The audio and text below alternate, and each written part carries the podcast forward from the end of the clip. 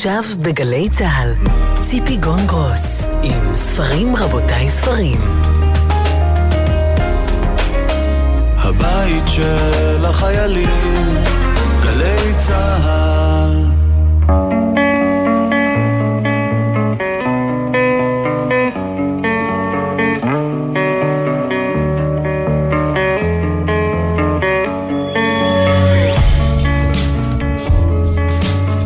רבותיי ספרים, סיכום שבועי, שלום לכם, תודה שאתם איתנו. סיכום שבועי בשבוע שבו העיניים והאוזניים של כל העולם היו כרויות לקולו של פוטין ולצוותי הקרב שפרס בשטח. האם תינתן הפקודה אש? בשבוע שבו ראש הממשלה נפתלי בנט נפגש עם מלך בחריין, ומאמן מכבי תל אביב יאניס פרופולוס פוטר אחרי ההפסד להפועל בחצי גמר הגביע. ספרים רבותיי ספרים, אני ציפי גון גרוס, איתי המפיקים תמנה צורי, עשאל פלד ודניאל סלומון, על הביצוע הטכני נדב דור ויאלי הראל, בפיקוח הטכני גרן ג'קסון. בשעה הקרובה נדבר על אסופת שירים שכולם עוסקים ברצח עם, כל דמי אחיך נקראת האסופה. נדבר עם עורכת האסופה מאיה ולנטיין ועם אחד המשוררים וסומאין ברקה שנולד בדארפור וחי בישראל. נשמע מדוקטור עמליה זיו על הממואר שלה, נערות, ונדבר עם דוקטור שטפן ליט מהספרייה הלאומית על הסופר היהודי-אוסטרי שטפן צוויג, שבימים הקרובים ימלאו 80 שנה להתאבדות שלו. מכתבים של שטפן צוויג הגיעו לספרייה הלאומית, ומהן עולות עוד זוויות לא מוכרות עליו ועל הדעות שלו. לסיום התוכנית נשמע את השיר החדש "אין מציל", שכתבה ושרה מאיה משעול. רצח עם הוא מונח שהשתמש בו לראשונה ניצול השואה רפאל למקין בספר שפרסם בשנת 1944. ארבע שנים לאחר מכן, ב-1948, הגדיר האו"ם רצח עם כפשע בינלאומי, וכלל בהגדרה שלו שורה של מעשים שנעשו בכוונה להשמיד, השמדה גמורה או חלקית, קבוצה לאומית, אתנית, גזעית או דתית. ומהם המעשים האלה? הריגת אנשים מאותה קבוצה, גרימת נזק חמור לאותם אנשים, מניעת הילודה בקרבם, העברתם בכפייה לקבוצה אחרת, וגם העמדת הקבוצה בתנאי חיים שעלולים לגרום להשמדתם. כן, נשמע מוכר מאוד. במהלך המאה ה-20 נרצחו לפחות 150 מיליון בני אדם במעשי הרג שעונים על ההגדרה המשפטית רצח עם. גם ב-74 השנים מאז שאושררה האמנה למניעת רצח עם, פשעו מיליונים ברצח עם או בקשירת קשר לרצח עם. בעשורים השני והשלישי של המאה ה-20 התבצע רצח העם הארמני. הצוענים נכלאו, נרצחו, גורשו, דוכאו על ידי הגרמנים ובעלות הברית של גרמניה. בביאפרה התרחש רצח עם בשנות ה-60 של המאה ה-20, והרשימה עוד ארוכה.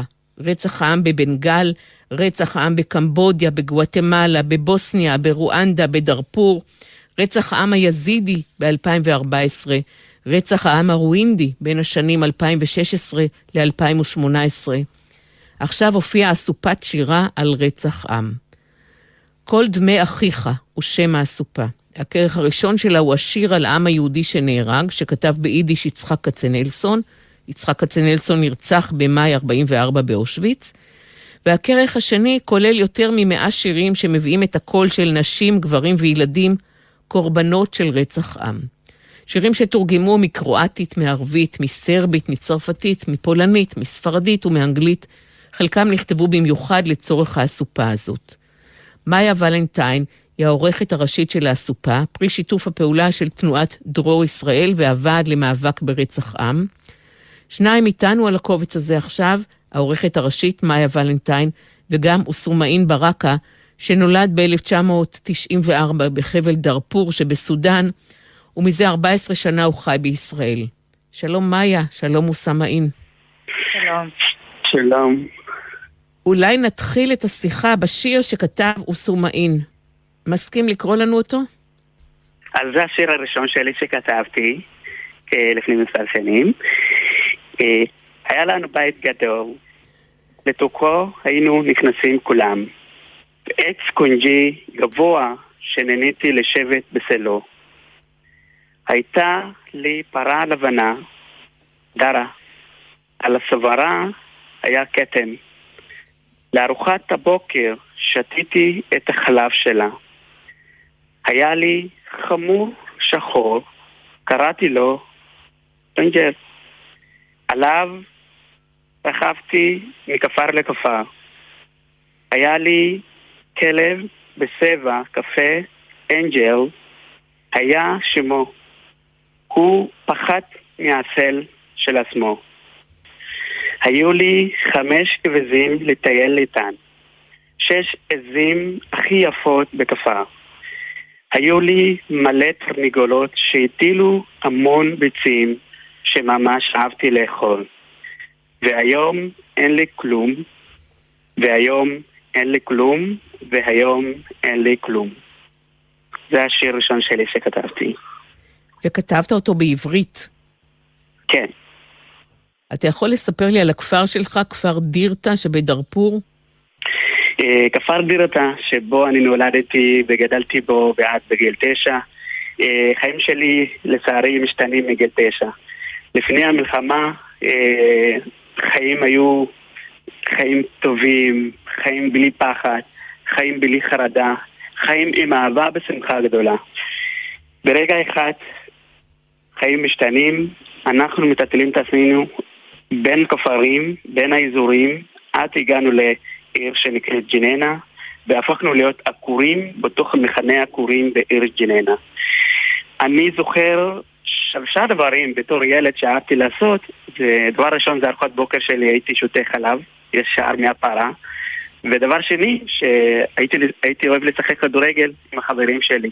אני מגלגל את הבגד שלי, אני הופק אותו לכדור, ככה שיחקתי בתור ילד בן תשע. ודבר שלישי, אבא שלי היה ראש הכפר, בית שלנו תמיד היה עם אנשים, גם ביום וגם בלילות. הייתי יושב ליד אבי, והייתי שומע את השיחות שלהם, אבל אף פעם לא הבנתי מה שהם דיברו בשיחותם. ואחרי מחנה עקורים העבירו אותנו למחנה פליטים במדינה שנקראת צ'אט, הייתי שם עד 2007. ילד בן 13, הצלחתי להבין שיש לי שתי אופציות שעומדות לפניי. אופציה ראשונה, לחזור לכפר שלי, להצטרף, ללחם למען הכפר שלי. ואופציה שנייה, לחפש חיים טובים יותר, מסגרת וחינוך טוב. אמא שלי אמרה לי כזה דבר, אני מצטט מה שהיא אמרה, בני יקר תחשוב טוב יהיה טוב. לא הבנתי ממנה שום מילה, אבל הקשבתי לה. המילים נשארו איתי, עזבתי אותה. ב-2007 הצטרפתי לקבוצה אחרת לחפש את החיים החדשים שלי. ככה גלגלתי את עצמי למדינת לוב. בלוב הייתי שנה וחצי, אחרי מכן טלטלתי את עצמי למצרים. ב-2008 במצרים אה, גם הגעתי למצרים, זו תקופה הייתה לא טובה עבורי, החלטתי לצאת ממצרים ולהגיע לישראל. אז אחרי שהגעתי לישראל מצאתי מזלי הרב מסגרת חינוכית. למדתי בכפר נוער דתי ימין אורט על הר הכרמל, שם למדתי לימודי תיכון. מזל שגם הגעתי בתור קטין, אז כך קיבלתי את המסגרת הזאת, או קיבלתי זכאות להיות במסגרת, וכמה אני גאה להיות חלק מהמסגרת אה, אה, דתית שלמדתי. ואז אחרי מכן עשיתי שנת שירות התנדבותי, שנה וחצי, אה, קטגוריה של הימורים חיילים, ואחרי מכן הגעתי למרכז הבין-תחומי בהרצליה, שם למדתי תואר ראשון ממשל, ותואר שני מדיניות ציבורית. במהלך הלימודים שלי הקמתי, יחד עם כמה חברים, ארגון שנקרא ארגון סטודנטים אפריקאים בישראל. בארגון הזה נותן אה, בעלי פוטנציאלים מדהימים שיכולים להגיע לאקדמיה. העמותה נותנת מלגות ללימודים וגם מלגות מחיה. מי מבני המשפחה שלך, סומאי, נרצח בהתקפה על הכפר שלכם? במלחמה איבדתי אבי ואחי הגדול. והשאר, מה איתם? ושאר כל אחד לחץ את עצמו, לחץ את עצמה, אה, ברחנו מהכפר ונפגשנו במחנה הכורים אחרי מספר ימים והיינו מספר חודשים יחד במחנה הכורים והעבירו אותנו למחנות פליטים יחד בצ'אט. וכמו שאבא שלך היה ראש הכפר, גם אתה בעצם פה מנהיג של הקהילה שלכם. כן, אני מאוד גאה באבא שלי, שהוא באמת נתן לי דוגמה אישית שלו. אה, בתור ילד שהייתי יושב לידו בשיחות שלו, אז החלום שלי היה, באמת, אני גם רוצה להיות אה, כמוהו, כשיהיה גדול. ויהיה לי בית גדול, אני יכול לקחת הרבה אנשים שיכולים להגיע הביתה, ואני יכול להנהיג אנשים. אז אה, חלום כן, לאט לאט אני מתגשם, כן, כנציג של קהילה. וגם אקטיביסט פעיל חברתי, מייצג את הקהילה בישראל גם מחוץ לה, אז לכן אני כן גאה להיות חלק מהאחריות הזאת. אז בוא תישאר איתנו על הקו, סומאין, אני רוצה לעבור ממך אל מאיה ולנטיין, העורכת לאסופה הזאת, כל דמי אחי. שלום. שלום מאיה, שוב שלום. איך וכמה זמן עבדתם כדי לאסוף יותר מ-100 שירים שמאכלסים את הספר הזה? סך הכל אנחנו עבדנו על הפרויקט מהרגע של היוזמה אה, במשך תשע שנים. אה, השנים הראשונות הוקדשו לחיפוש ואיתור שירים ומשוררים. אה, והיו כמה שנים אה, שהיינו צריכים לאתר את המשוררים עצמם כדי לבקש רשות להשתמש בשירים. לפעמים זה לקח המון זמן, לפעמים לא הצלחנו, והרבה פעמים מצאנו את הצאצאים שלהם או היורשים. וכל דמי אחיך באמת היה צריך הרבה אנשים, צוות גדול ומתנדבים ומתמחים גם שיקחו חלק ב, בעבודה על הדבר הזה. היה צריך להשיג זכויות, לאסוף פרטים. ספרי לנו את אחד הסיפורים הכי פתלתלים או מסובכים שהצלחתם לפתור בבילוש הזה.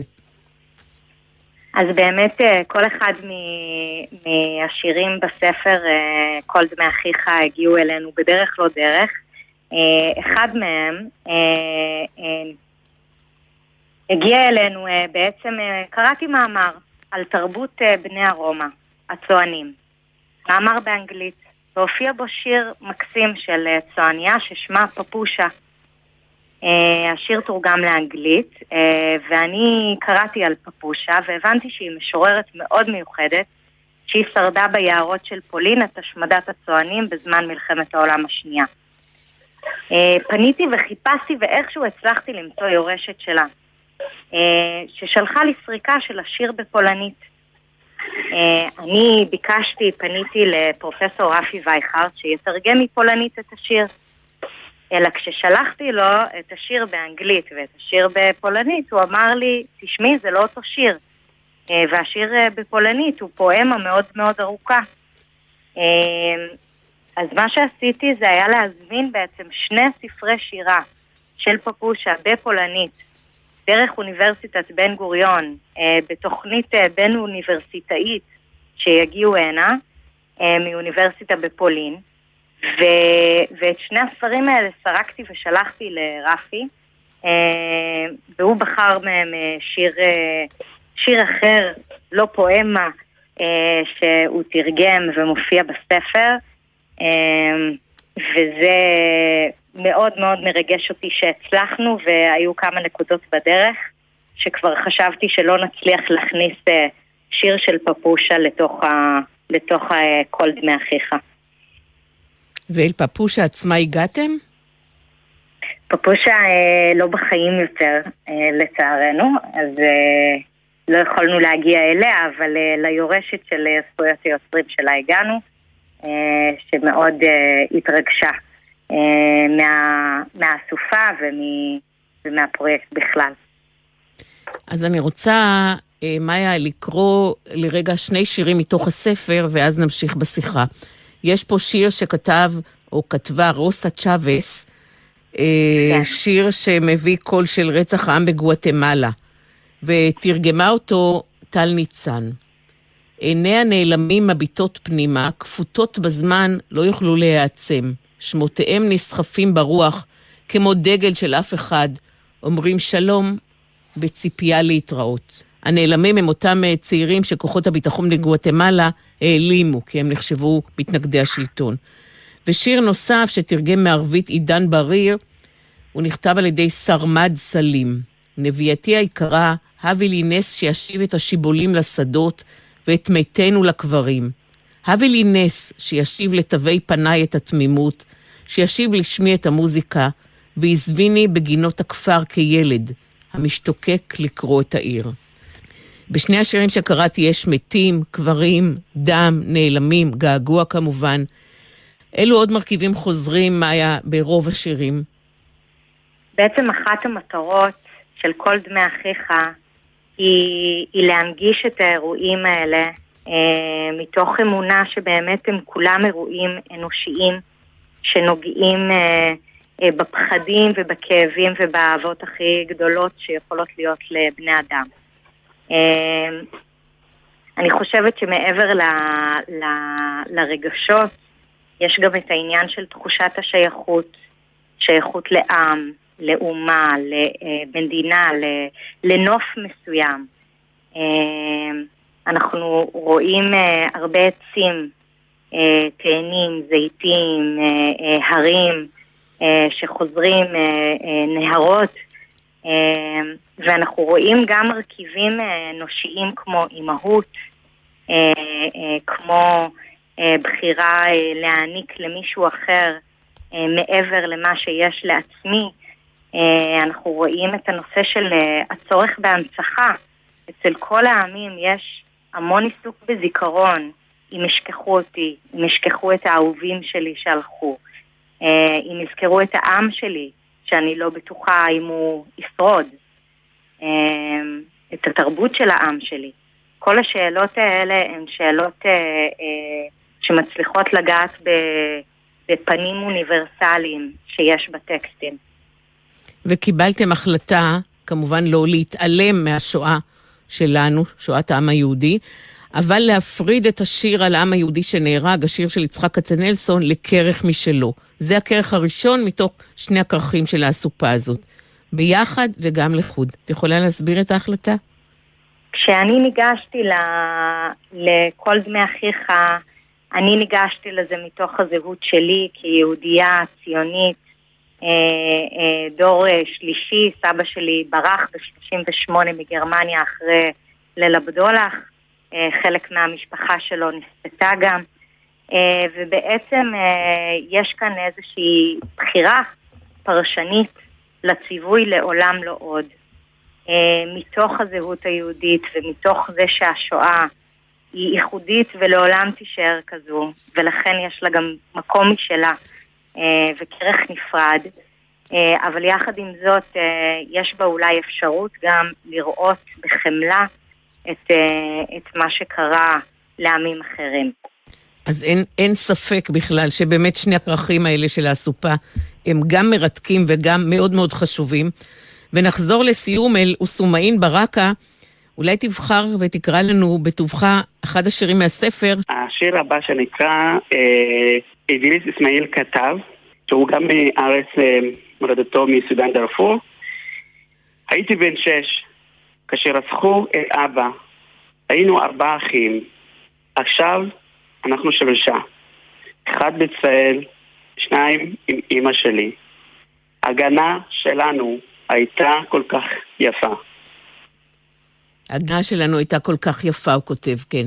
ורק נזכיר שיש לכם גם השקה בקרוב של הספר. מתי ההשקה ואיפה? ההשקה ב-28 לפברואר, אה, בשעה שבע בערב, במרכז רבין.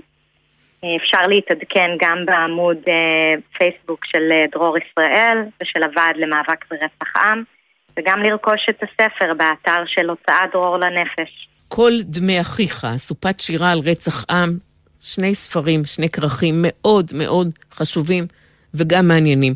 תודה רבה לשניכם, מאיה ולנטיין ואוסמאין ברקה.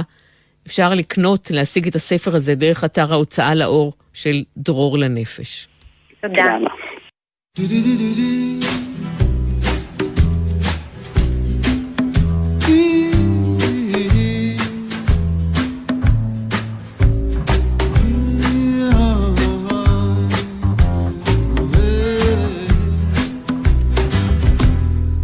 ילדתי שלי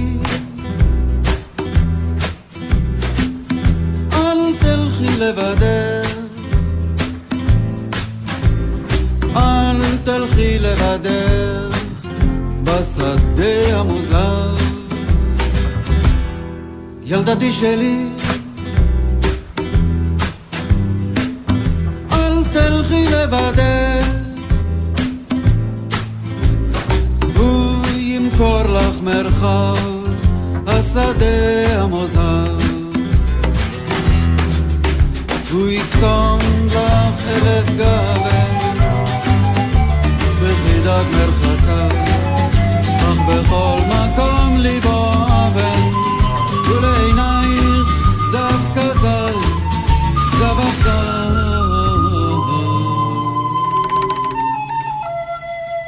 ילדתי שלי,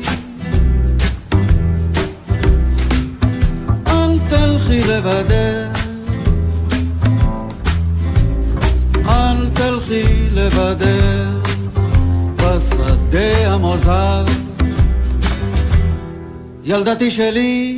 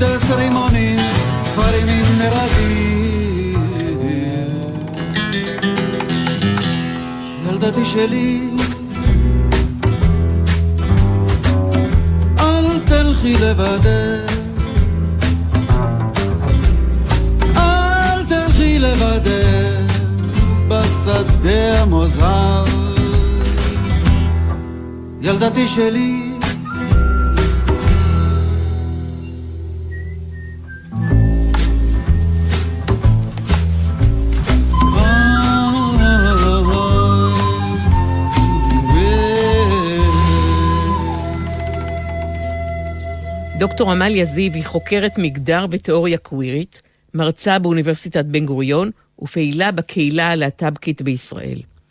עמליה זיו מפרסמת עכשיו ספר ראשון, ממואר, ושמו נערות. היא כותבת על שבע השנים שבהן עברה מסע התבגרות ספרותי וגם אירוטי. התאהבה, שכבה, נעזבה, התגעגעה, עישנה, התבטלה, גילתה סופרים רבים, ביניהם וירג'יניה וולף, עזבה את בית ההורים, גילתה שהיא ביסקסואלית נכון לאותו זמן. ניהלה במקביל שני קשרים אירוטיים, לעתים אחד עם גבר ואחד עם אישה, אולי כמו בולימיה, אי יכולת לבחור או להתחייב. עמליה זיו כותבת בנערות על בית ההורים שלה ועל ההורים והאינטימיות הפיזית והאקוסטית שנכפתה על שלושתם. על הידידות עם אלכס, החבר שלה ללימודים, שניהם הגייס היחידים במחזור שלהם באוניברסיטה.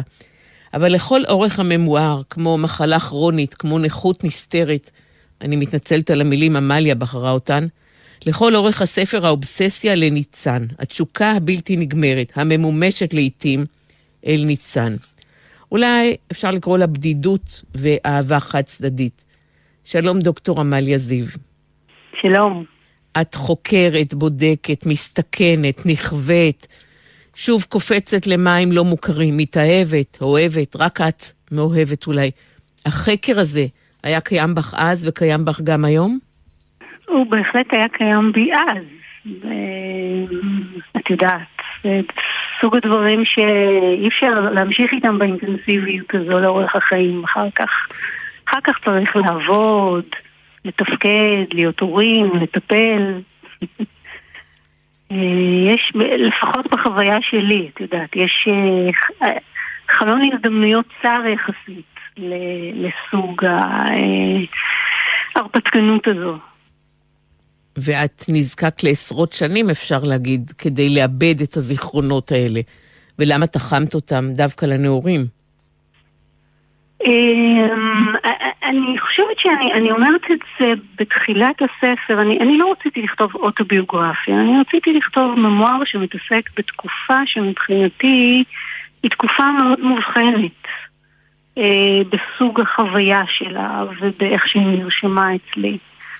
אה, שזה באמת השנים האלה של ככה מנגיד י"ב עד אה, תחילת ה-BA או אמצע ה-BA פחות או יותר.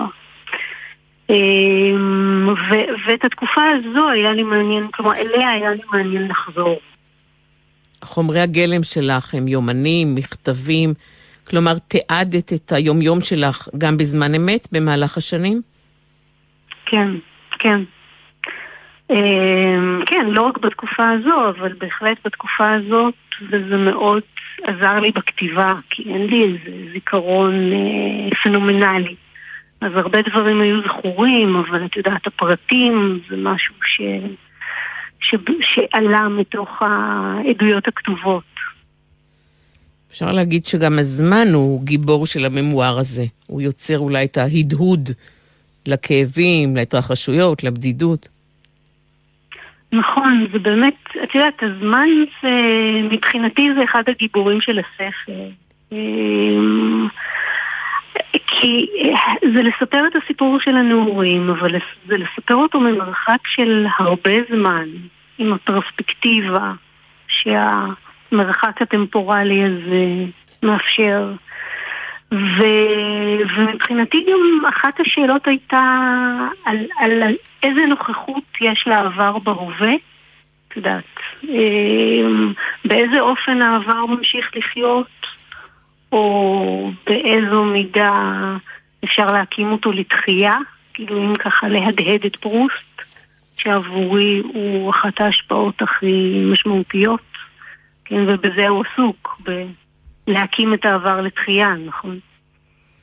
אז הפרויקט הזה שלו הוא נורא מעניין אותי והוא מקבל איזשהו ביטוי גם בטקסט הזה. ואת מציינת בספר שהנושא של הזהות המינית לא היה אישו בעיני ההורים שלך. אבא שלך אפילו הביא לך כן. מתנה, את לא יודעת אם באופן מודע או לא, בגיל 18 הוא הביא לך מתנה ספר שירים של ספפו, שחייתה בעיר לסבוס ביוון. איך נכון. מסתרגים, משתקפים, משפיעים אחד על השני הנושאים של המחקר שלך האקדמי במהלך השנים והממואר הזה? תראי, אני, אני רואה הרבה קשרים. זאת אומרת, זה בעצם, זה בעצם לשאול איך מסתרגים חומרי החיים בחומרים של המחקר האקדמי, נכון? אמ, אז אני לגמרי יכולה לראות את הקשרים. אה, אני חושבת ש...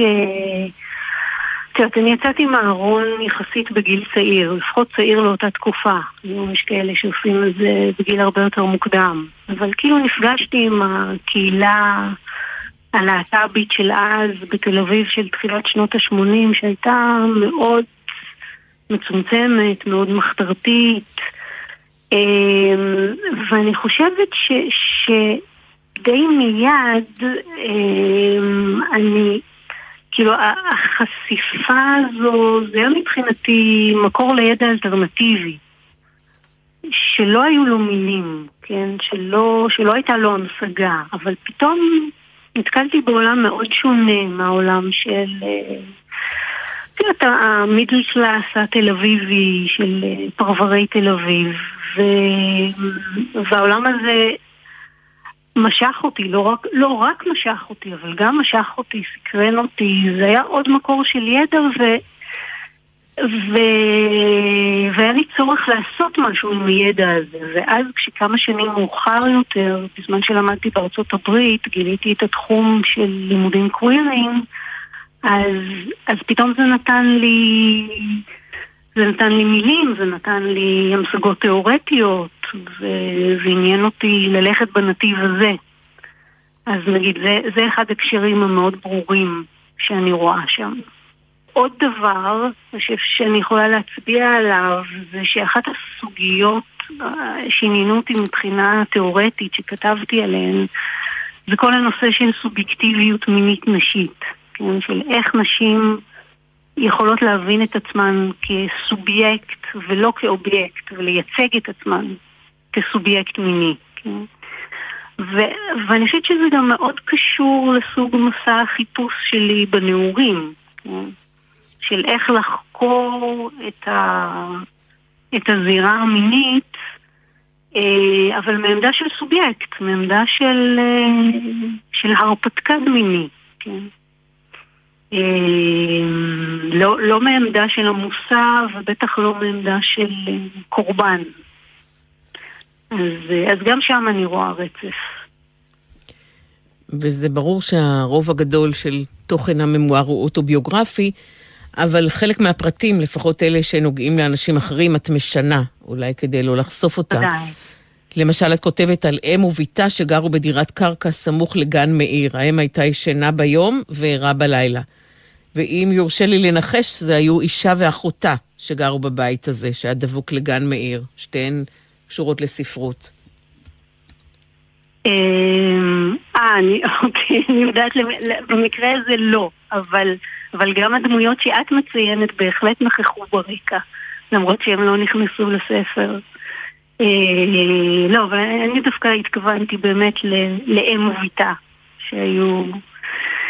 אה, שאם הייתה אישה מאוד מאוד מיוחדת, וכבר לא בין החיים לצערי הרבה שנים.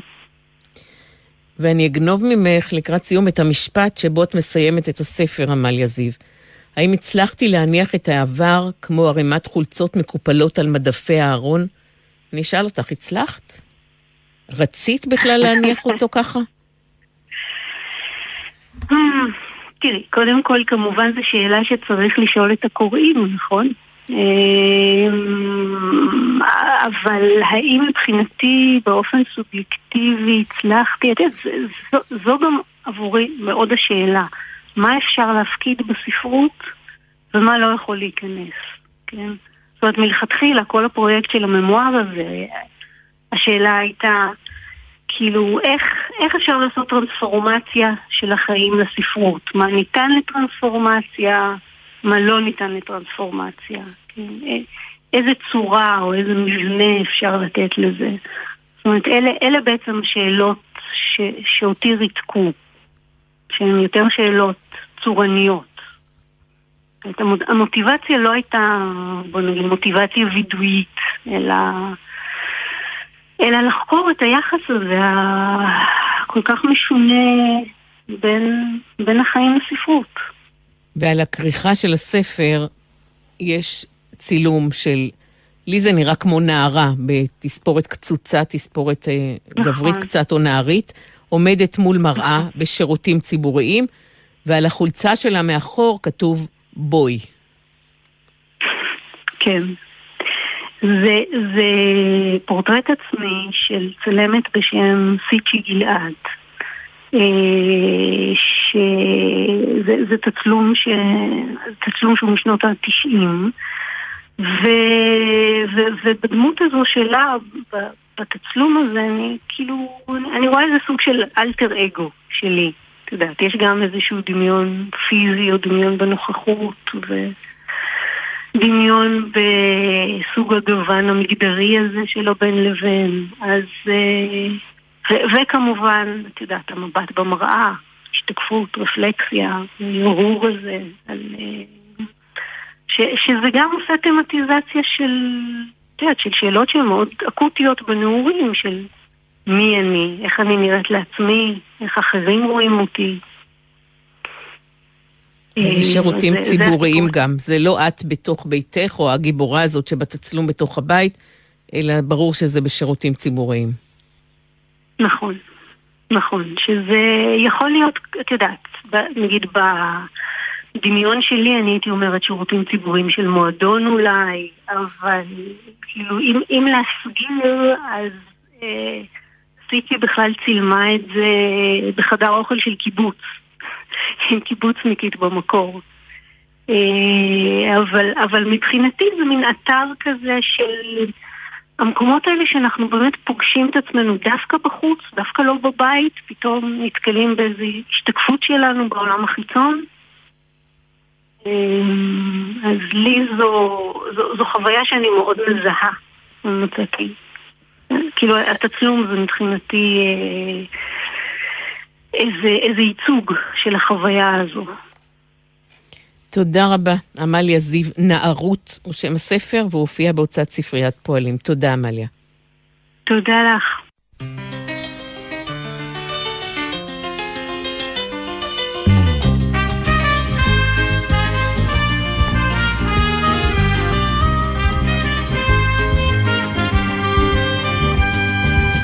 ביום רביעי הקרוב, ה-22 בפברואר, ימלאו 80 שנה להתאבדות של הסופר היהודי-אוסטרי שטפן צוויג, יחד עם אשתו, בעיירה ליד ריו דה ז'נרו בברזיל.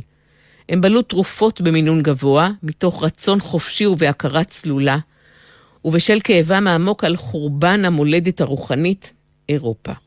השנה הייתה 1942, ושטפן צוויג היה בן 60 כשהתאבד.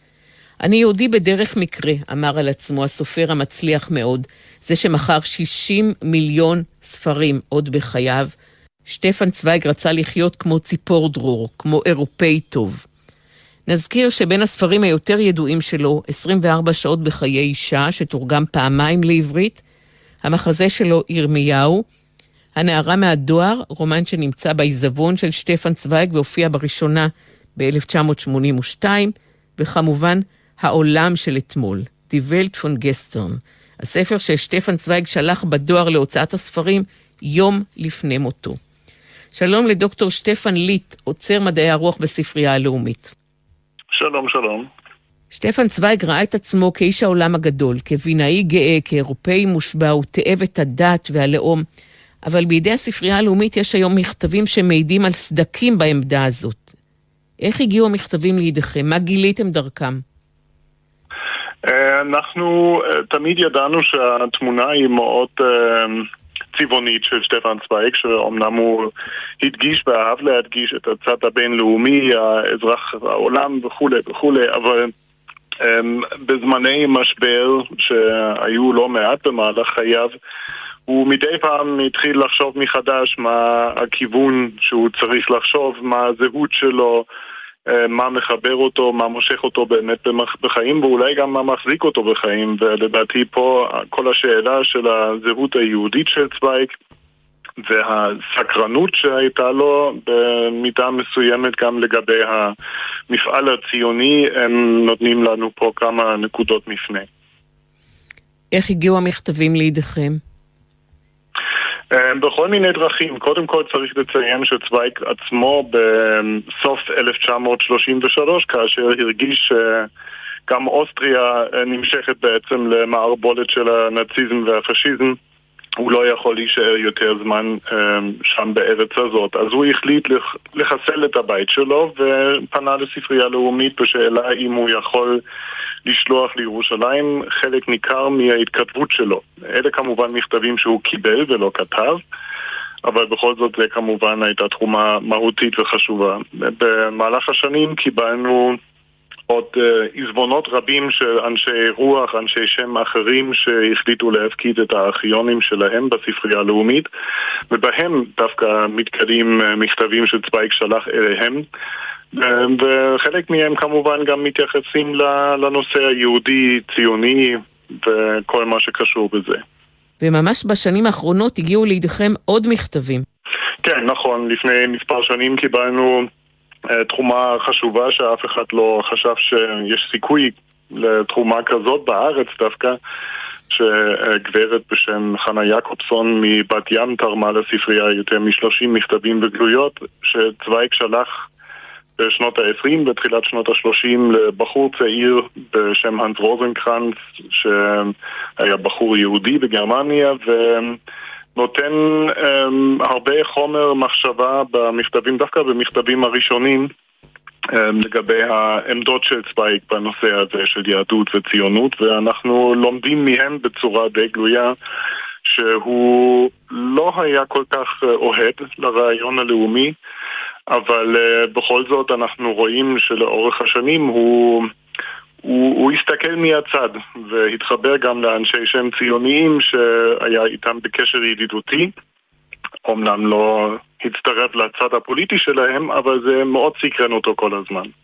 פרופסור חיים ויצמן, וגם היה לו קרוב כאן בחיפה, איגן צוויג. נכון, איגון צוויג נכון, וגם um, אנחנו רואים אולי דיון מאוד מאוד אינטלקטואלי מאוד ברמה גבוהה בין צוויג למרטין בובר, שאת המכתבים האלה יש לנו בספרייה הלאומית. אז היו לו פרטנרים לדיונים האלה, ולפעמים זה נמשך יותר זמן, לפעמים זה נגמר מהר, אבל אה, שוב ושוב רואים שזה מה שתפס אותו. ספר לי על סטפן צוויג האיש, על אורח החיים שלו. Mm-hmm. הוא נולד בעצם למשפחה מאוד עמידה בווינה, וחי מההתחלה עד הסוף מבחינה כלכלית, חיים ללא דאגה. זה לא מה שדחף אותו להתאבדות ב-1942. אבל אנחנו יודעים גם שמעבר לכל היתרונות שהיו לו בחיים מבחינה ביטחונית, כלכלית, הוא היה בן אדם מאוד מאוד רגיש. שחשב הרבה, לו, הייתה לו הסתכלות מאוד רחבה, מאוד uh, אינטואיטיבית נכונה לגבי ההיסטוריה של האנושות, וזה מה שגם למעשה עזר לו uh, לצפות קצת קדימה, והוא היה מסוגל לראות כבר שנים לפני מה ש... משהו רע באמת קרה בהיסטוריה, הוא כבר הריח את זה שיש פה משהו באוויר שמתפתח לכיוון לא טוב. ולמשל, כל מה שהתרחש אחרי 33 בגרמניה זה כבר היה באוויר מבחינתו ב... לפחות עשר שנים לפני כן. ואנחנו גם יודעים ומכירים את הצד המאוד אה, אה, אמפתי של צוויג, שהוא בעיקר אחרי 1933 היה מוכן לעזור לסופרים הרבים בין שהם היו יהודים או לפחות אה, מבחינה פוליטית לא השלימו את ה... את הקו עם המשטר הנאציסטי בגרמניה שנאלצו לעזוב את גרמניה, אז הוא עזר להם כלכלית וגם רעיונית איך אפשר למצוא כיוון חדש וכיוון אחר בינתיים בחיים. וההתאבדות שלו ושל אשתו בפברואר 42 קשורה למלחמת העולם? כן, בהחלט. הוא אמנם לא אומר את זה במכתב ההתאבדות עצמו, הוא לא מזכיר את המילה של המלחמה, אבל הוא נותן קונוטציה שגורמת לנו להבין שבעצם ההתפרקות של העולם של אתמול, ככה אני קורא לזה, הוא לא ציין את המילה עוד פעם במכתב התאבדות, אבל העולם התרבותי האירופי שבינתיים אה, נשבר ל... אלפי רסיסים בתחילת שנות ה-40, זה מה ששבר לו את הלב. וזה גם מה שמשך לו את השטיח מתחת לרגליים, השטיח התרבותי שממנו הוא שאב הרבה השראה בשביל היצירות שלו. ואתם גם נחשפתם לתוצאות, לדיווח על הניתוח הפתולוגי לשטפן צוויג ולאשתו, והתוצאות הראו שהוא התאבד כמה שעות לפני אשתו. כן, נכון. אנחנו, ראי, אני אישית ראיתי את ה... את התעודה שהיא הייתה מוצגת לפני מספר שנים בתערוכה בווינה וממנה למדנו שצוויג אכן נפטר כמה שעות לפני אשתו, מה שגורם לנו לחשוב בעצם אם ההתאבדות באמת הייתה מתוכננת כהתאבדות זוגית, או שזה משהו שבסופו של דבר אשתו הצעירה כל כך יותר החליטה על דעת עצמה.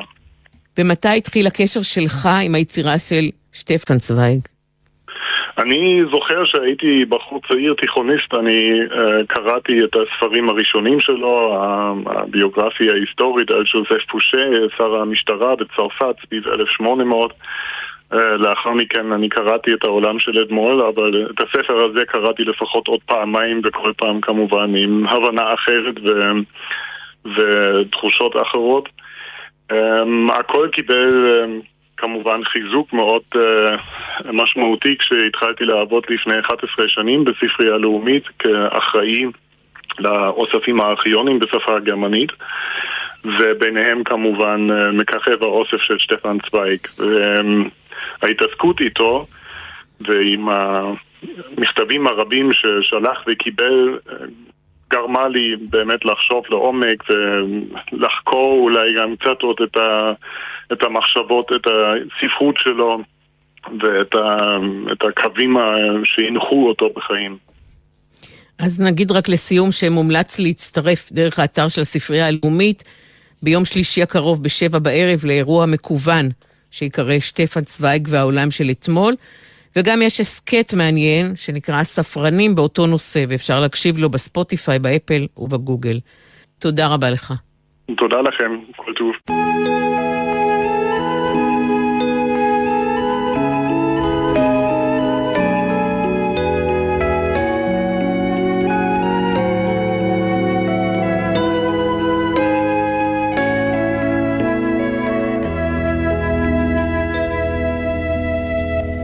ספרים, רבותיי, ספרים, הנה שיר חדש, אין מציל, שכתבה ושרה מאיה משעול. נכון, מאיה משעול היא בתה של המשוררת אגי משעול.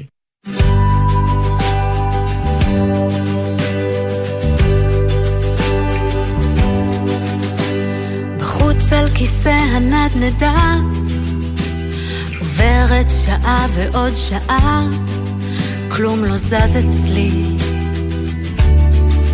כלום לא זז אצלי.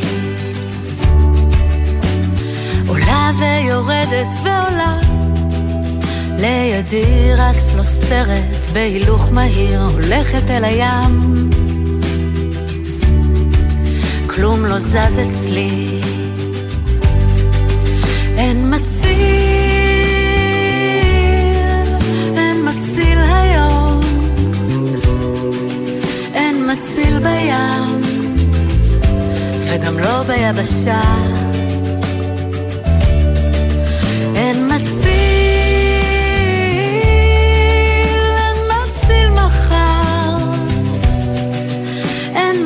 מציל בלב, וגם לא בנשמה.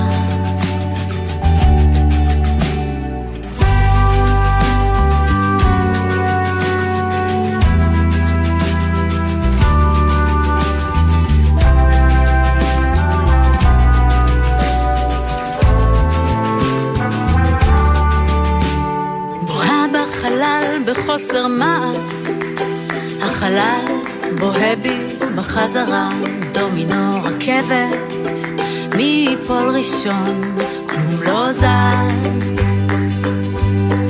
דומינו רכבת, מי ייפול ראשון, כלום לא זז.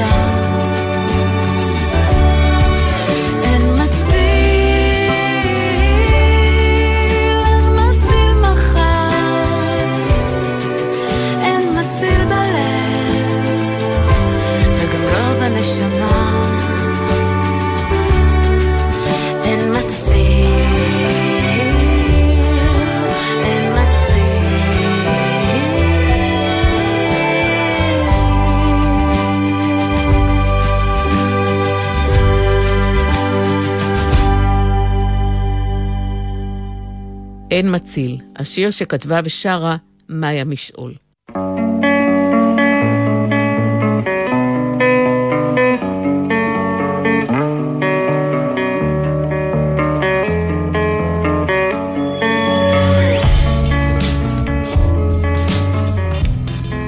ספרים רבותיי, ספרים, עד כאן התוכנית להיום. תודה למאיה ולנטיין, לאוסמאין ברקה, לדוקטור עמליה זיו ולדוקטור שטפן ליט.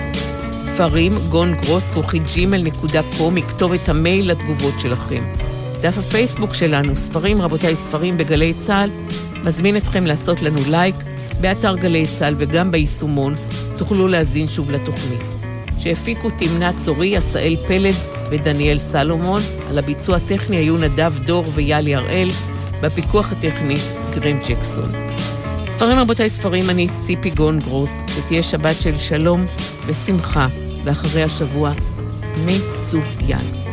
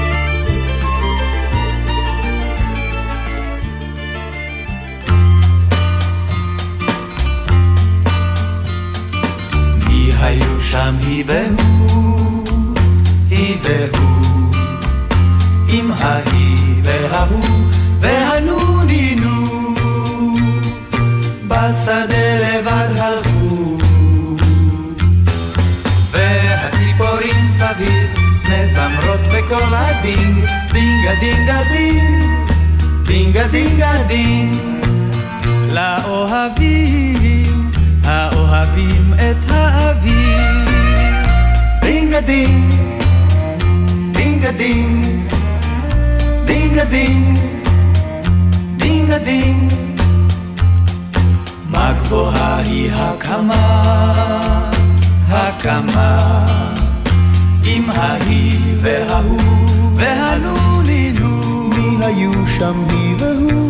שם שכבו הם בחמה והציפורים סביב מזמרות בקול הדינג דינגה דינגה דינג דינגה דינגה דינג לאוהבים האוהבים את האביב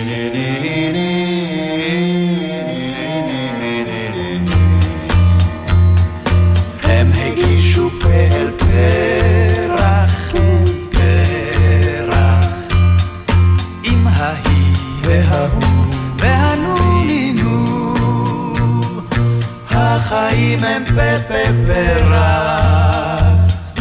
והציפורים סביב מזמרות בכל אביב, דינגה דינגה דינג, דינגה דינגה דינג. לאוהבים, האוהבים את האביב. דינגה דינג, דינגה דינג, דינגה דינג, דינגה דינג. לכן את החיים, החיים, עם ההיא וההוא והנונינו. מה נשמע, נשמע, סוף השבוע, בית של החייל. גלי צה"ל, יותר מ-70 שנות שידור ציבורי. גם כשאתה ברכב בדרך לקניות, הבחור שמשתמש בטלפון הנייד עלול לטעות ולחצות בלי להסתכל. עשרה כמה שפחות זה פי שניים סיכוי לחיות. בייחוד בתוך העיר, סעו לאט יותר. לא מתים מזה, כי כולנו יחד מחויבים לאנשים שבדרך. לפרטים נוספים חפשו אסקרלבד.